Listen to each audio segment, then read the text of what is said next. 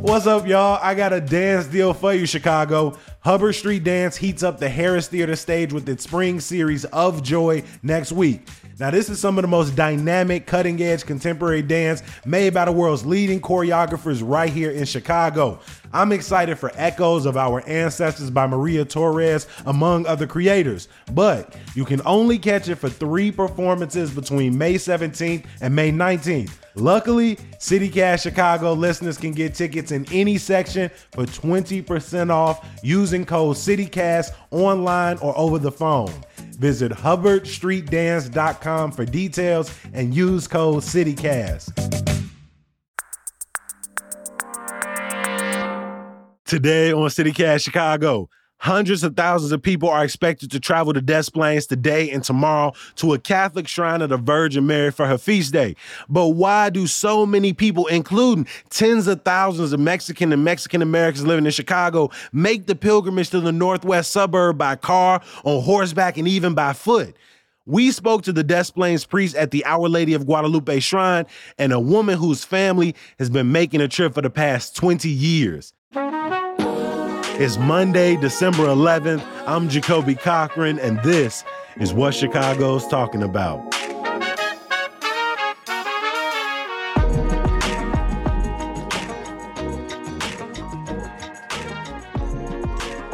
Before we get into today's episode, I wanted to drop a really big announcement on y'all. CityCast Chicago has launched our very own membership just in time for the holiday season. If over the last three years, yes, it's already been three years, if you've loved CityCast's great Chicago stories, that melodic good news and hilarious bloopers, consider becoming a member today. Starting at just eight bucks a month, you can help make sure this podcast stays around for another six hundred, seven hundred, one thousand episodes. And plus, for the price of a sweet steak, you'll get ad-free listening, exclusive updates, and first access to future events. I'll even throw in a jug of that Harold's mild sauce and some Mindy's gummies my damn self. All right, I'm capping with them last two, but the others are clearly legit. Sign up now and be one of the very first members at membership dot citycast dot f m. Did you do it? Not yet? All right, I'm being a little extra, but you know, I'm excited. I'm excited. Let's get to the show then. So on December twelfth, people are coming from all sides uh, of, of wherever to come here to Des Plaines. Father Esequiel Sanchez is the rector for the Shrine of Our Lady of Guadalupe in Des Plaines. It's an outdoor shrine, so it's not an indoor church. And what you'll find is a lot of people on the road with uh, with banners, with the image of Our Lady of Guadalupe, people walking, people helping each other, people giving hot chocolate out. And, and so the journey is to just right. When you get here, you enter through the main, the main entrance, and you see this large entranceway, which is the welcoming, the, the beginning welcome with the with the words of Our Lady of Guadalupe in Nahuatl, the original language, in English and Spanish that literally uh, that literally translated is, "Am I not here who am your mother? Are you not under my care and protection? Am I not the source of your joy?" In other words, it's telling the pilgrim, you made it. You're safe. You made it home. You, I, I got you. I'm here for you. And so you walk in, and there's a long line you get to, just like you do in, in the Basilica in Mexico City. You get these long lines just to get in front of her, just to get in front of the image. So you, it's a large, uh, a large hill, Tepeyac hill, we, we that was constructed, and it has her her image out there, well protected.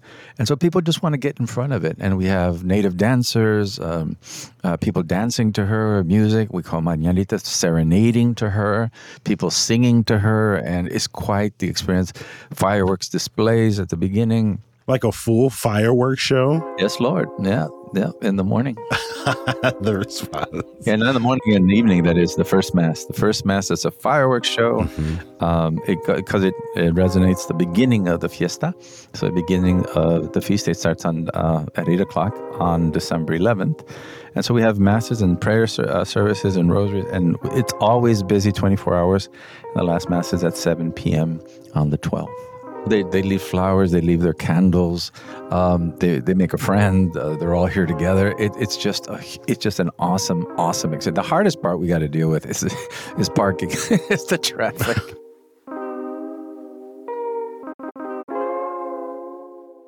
I'm someone who grew up um, going to an all black Catholic school on the South Side, but I had never heard of this Catholic tradition that oh hundreds God, yeah. of thousands yes, of Lord. Mexican Americans, Mexicans, and, and Latinos and, across sh- the Chicagoland and, practicing it. Um, and so, everybody under the sun. Yeah, it's great.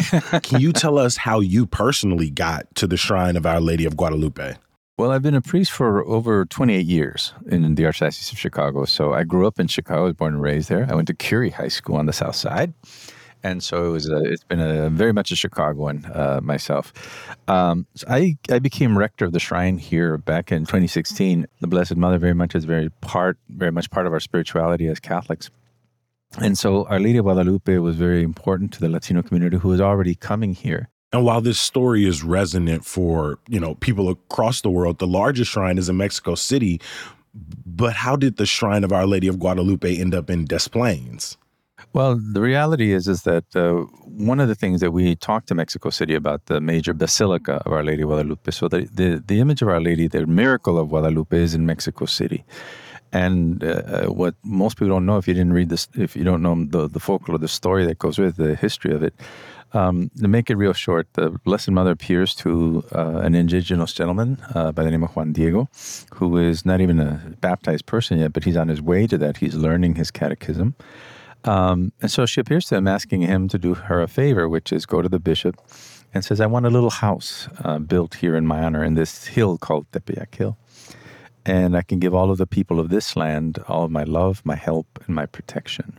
This was the promise of Our Lady. It wasn't um, about the future, the end of the world, none of that stuff. It was just, I want to give everybody of the Americas all my love. Uh, the rest of the story is about how Juan Diego fulfills the promise to get this done, um, that the message through. Well, since then, almost five hundred years now, think about it, five hundred years in the making, we have a symbol that reminds us of that moment that we were somebody to somebody from heaven. And so since then, here at the shrine, so when we talked to the Basilica of Mexico City, uh, we asked the bishop, can we please have a special designation from the Basilica, primarily because we have so many people that that have a big promise that's very strong in our heart to go visit and fulfill um, us, what we call una manda, promise. But some people can't travel. That trip to the Basilica, yeah, every year or even every few years is is not possible for everyone. Or even once. Yeah, right, or even once. Because the, for a lot of reasons. And so the Basilica said, yes, everybody else is not asking us what you're asking us. And so we'll grant you that that wonderful gift that we'd like to extend to you out there. This was twenty thirteen that came to us. And so we were able to announce to people that with the gift and the and the unity of, in other words, we're an extension of the of the, the ministry and the work and, and and the story of Our Lady of Guadalupe as it is in Mexico City for those who can't go way out there. So what you see now every year is hundreds of thousands of people pilgrimaging from all over the Midwest, not only Chicago. A lot of people come walking. They'll walk twenty miles in the cold Chicago winter. A lot of them are drive. Um, we had over eight hundred horse and riders do their pilgrimage, the horse and riders pilgrimage. And then another one is the truck drivers. They come with their trucks and their families and asking uh, special gifts and blessings for their for the year for them. And so this has really been built up a lot. It's been building up for uh, for a few years already. And it's nothing we're doing. Was it all, was it always this big? Like we're, you know, what, what were like those early days like? It wasn't It wasn't as large as it was when I got here. It was about maybe one hundred thousand people came, uh, but now it's up to four hundred thousand. Why, why do you think so many people come? Well, I, I think uh, we touch a nerve. I guess the, the, that's the question, you know, what's the nerve that's being touched? And so in the life of so many people, they, they're, they're seeing so much things that are not clear or they're rather dark or unsecure. Especially for immigrants, uh, no matter what immigration they come from, or people who, have, who are going through a hard time. Um, it, you'd be amazed how much people open their heart. I'll give you an example. Um, I had one pilgrim walking on his knees for a mile. Can you imagine that? And then a, a reporter asked, why are they doing that? Why is such a severe penance? I'm like, well, I didn't give him the penance. This is what he's choosing. And so I translated for them, and, I, and the reporter asked, why are you doing that? And he said, uh, make a long story short, he said, I, I have a little daughter. She's very sick. She's dying. I have no money. And God is my only hope.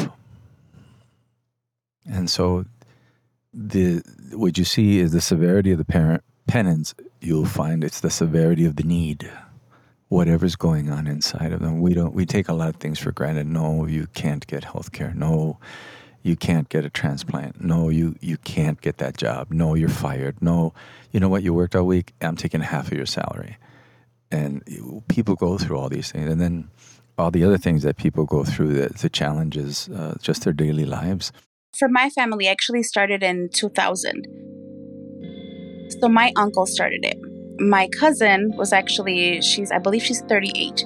When she was born, um, my aunt had complications.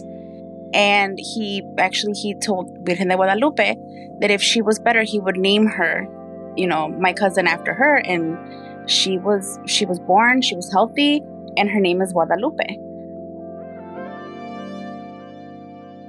That was Cynthia Alanis, who helps plan the pilgrimage from Nuestra Señora de Lourdes, a parish up in Ravenswood. Now in Mexico, you know, all of our family, my uncles, my dad, they grew up actually because they do the same thing in Mexico, but theirs mm-hmm. are days or weeks.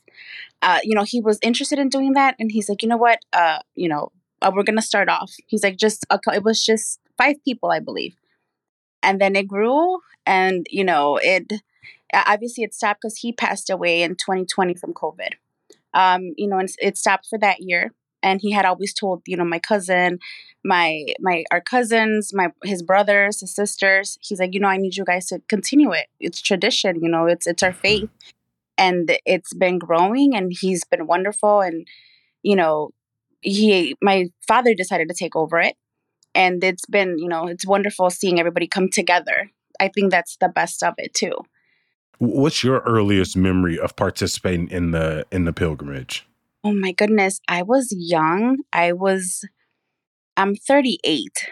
Um, so I was in my teens, mm-hmm. um, you know, and I remember going and, you know, just being in the car and seeing them, you know, seeing people literally on their knees, you know, it was cold and, and they're just so devoted and, you know, and it's our faith and that, you know, makes us want to walk, that makes everybody want to do it. You know, you see, if you go, you, you will, you even get emotional just being there, you know, listening to them because everybody get kind of just, it, it becomes a family. You know, we all go for, so for something, mm-hmm. you know, your faith, tradition, whatever you want to do it. And, you know, it's, you become a community when you're going, they take care of you. You don't know them, but you know, you take care of each other.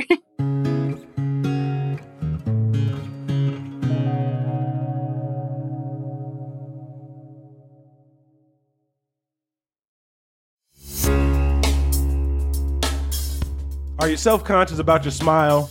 Do you only allow yourself a closed-mouth grin? Well, with aligner experts, there's no reason for you to diminish your smile. As orthodontists, they have the privilege of witnessing the remarkable transformation of patients' smiles, which often translates into a profound boost in their confidence. Yet, there always seems to be a deterrent. I ain't got the time, I don't have the funds. Luckily, Aligner Experts is redefining convenient and accessible clear aligner solutions. With customizable treatments, transparent pricing, and their cutting-edge three D scanners and dental monitoring technology, you can transform your smile through the convenience of your own schedule. Stop in at their West Loop or Lakeview clinic today for your complimentary smile assessment. Aligner Experts. Your destination for advanced clear aligner solutions. P S. They got another clinic on the way, so stay tuned for their Old Town location. I mean, Cynthia, what does it take to prepare for this, especially now that you have hundreds, maybe even thousands of people going, and you know, you more responsible now for it than you were when you were when you were younger? So I didn't know up un- until recently when my dad took over, uh, you know, like three years ago. And it's... You was just I, showing up beforehand. Yes. You know, I'm like, oh, my God. But there's so much that goes behind it. Like, you're, it's done. And then the minute, you know, you take a month and then it starts again. Mm. You know, it's, you have to prepare everybody, you know. It's meetings and, you know, and just some minor details, you know, like blowhorns and speakers and radios and... You have to make sure everything works because you it never fails. It's something always fails. You know, it's um, it's nervous. You get kind of nervous, uh-huh. uh, you know, but it's it's nice. So what does that look like for like your family? Like where where does where do you all live now? And do you drive nearby and then pick a place and start walking? Like what what does that look like for your family? So uh, we chose parish. Well, my uncle uh, chose uh, parish of um, uh, Lourdes because that was his parish. And that's in Ravenswood. Correct. Mm-hmm. You know, he chose that. We don't live. My parents live in Cicero and I live in Justice. Okay. So it's, you know, and then uh, the Shrine of Guadalupe, that's, you know, far from us too. Um, so it's, you know, meetings that you have to go with them. You have to work with the church and you have to work with, um, you know, the Shrine of Guadalupe. And it's obviously, you know, there's, you know, they have to take precautions as well. And it's, you know, how many people are going to go in there? Because I, I want to say that the most we've had is like over two thousand people mm. walking with us. Um, you and know, do you and all it, walk the entire way? Yes. Yes. Yes. So I know, we, I, I know it, it, for you, it's like, of course, I'm like, that's why we talking. And yeah. I was like, but I just imagine, I was like, you know, maybe people like drive like, a, you know, you drive like close, but then you park far away, but then you maybe walk a couple of blocks. I was one, I, I always figure maybe some people get close, but you all are starting the walk up in Ravenswood to Des Plaines. Yes. So they start walking around nine thirty, nine forty-five. They get okay. blessed by uh, the priest mm-hmm. and then they're walking. Sometimes along the way, people will wait, you know, by home and then they'll join us. Um, but yeah, you walk and obviously there's tons of cars too. Sometimes you're, you know, their family members come and if they get tired, they go in. Uh, we have cars that, you know, if somebody tells us somebody fell, they're getting tired, they come in with us or we find the place for them to go in and rest for a little bit. Um, but yeah, so they walk from nine forty-five till four forty-five in the cold, rain, snow. You know, people, again, you know, they're they're crawling, they're on their knees. They have no socks. They're barefoot. Um, you know, so you see everything. Oh, wow. So, yeah, that is a that's a six hour, uh, fourteen mile walk. And like like you said, just organizing people along that route to to take care of people. I mean, wh- what does this mean for your family? You talked about uh, your uncle and the origin story and passing away through COVID, which, you know, even though it's years later, I know, you know, a family never truly heals from a loss. And so, you know, I'm sorry for your loss because I know this is a memorialization, but I, I imagine this this this also brings up tough times, you know, for your family. You know, how much does this this mean for you all? For us, uh, I'm talking on behalf of my father, too, because he's the one that's really running it um, after my uncle did. You know, he's like, it's it's his faith. What motivates him? He's like, of course, it's tradition. He's like, but it's my faith. And for my brother, he's like, you know, because he started it. He didn't want this to die. He's like, and my faith in Virgen de Guadalupe. He's like, knowing that, you know, sometimes they'll tell him it's going to snow. It's going to be freezing cold. And that day, nothing happens. He's like, so I know that, you know, she did it. We're doing it for her. He's like, you know, and it's our faith. It's seeing again. It, it's such a nice feeling when you when you're there. Everybody goes for, like I said, different reasons, miracles that they want to happen. You know, we all have issues. I know that people of different faiths, non-denominational, have also uh, made the walk. What have you, what have you heard from some of the people that you've met along the way over the years? You know what? Everybody has said, you know, they. We get, because it's so many people. So we'll have people walk out of their houses and they'll ask, you know, what is this? What's going on? And, you know, if they said it themselves, they're like, wow, the, the faith must be wonderful. Or like, you know, you guys are very devoted. Um, so we've heard, you know, the, they don't believe it. Um, you know, they're like, you really walk that much? I'm like, yeah, the people walk, you know? So I think it's, it's kind of strange to certain people because they're like, really? You know, but it's, it's faith that motivates you, you know, and a lot of people, you know, have miracles that's happened, you know, like for my uncle, uh, for us, you know, um, we all have stories that involve her. So it's, it's what motivates us. What's that story for you? I know that, you know, it's connected to your family and you've seen your uncle and your aunts and uh, cousins and, and your own father um, help organize. Have, have you had your own miracle? I have actually with my son. I with myself was having issues, complications, um, when I was giving labor to him.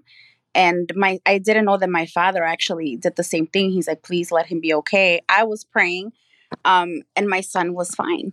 You know, my son was fine. They were telling me that, you know, we don't know what's going to happen. And, you know, everything was fine. My I now have a fifteen-year-old, um, you know, so, you know, they my mom was just telling me today, she's like, you know, I remember my grandma waking me up at, you know, four in the morning saying we had to go, you know, to church because, you know, we have to go celebrate Virgen de Guadalupe. Um, you know, so it's it's tradition. And then once we get older, you know, we grew up praying, and then something happens, like, for example, to me, you know, what happened with my son. And it's like, okay, you know, like, it's, we're doing this.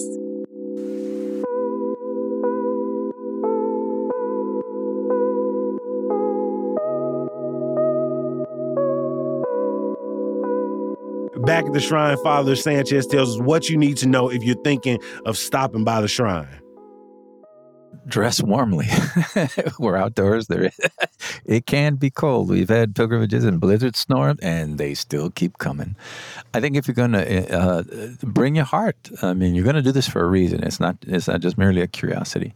Uh, you're entering into a communal life that you're welcomed in. Um, no, there's no tickets to buy. There's no cards to have. Uh, the only thing we ask people is to come reverently, come for the purpose by which you're doing it. Uh, there is a lot of security. There is, we got to keep people safe, clearly.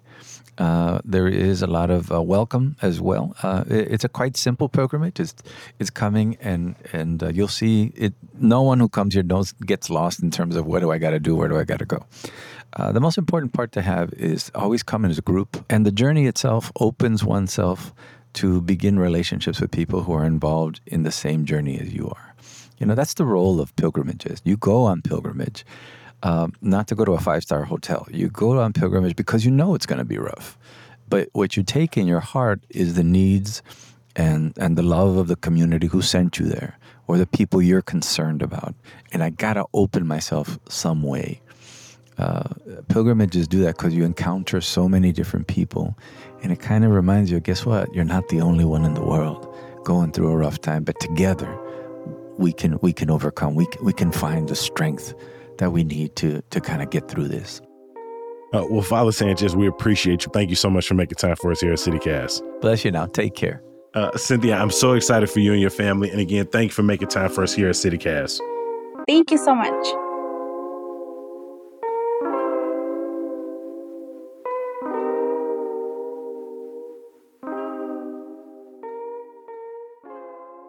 Before we let you go, remember earlier when I asked you to become a member of CityCast Chicago, did you actually do it? I mean, I mean, it's cool if you're not. I'm not like all up in your business in your pockets. I know you want to hit an episode first, but hey, now is definitely a good time. You'll be supporting your favorite Chicago podcast, giving your boy a nice Christmas gift, and ensuring that we're around for years to come. Plus, if you join now, you're going to be able to call yourself like a, a founding member. And I mean, that, that's just cool as hell. Like, I knew them when they was who they was. You know what I'm saying? You could do it at membership dot citycast dot f m.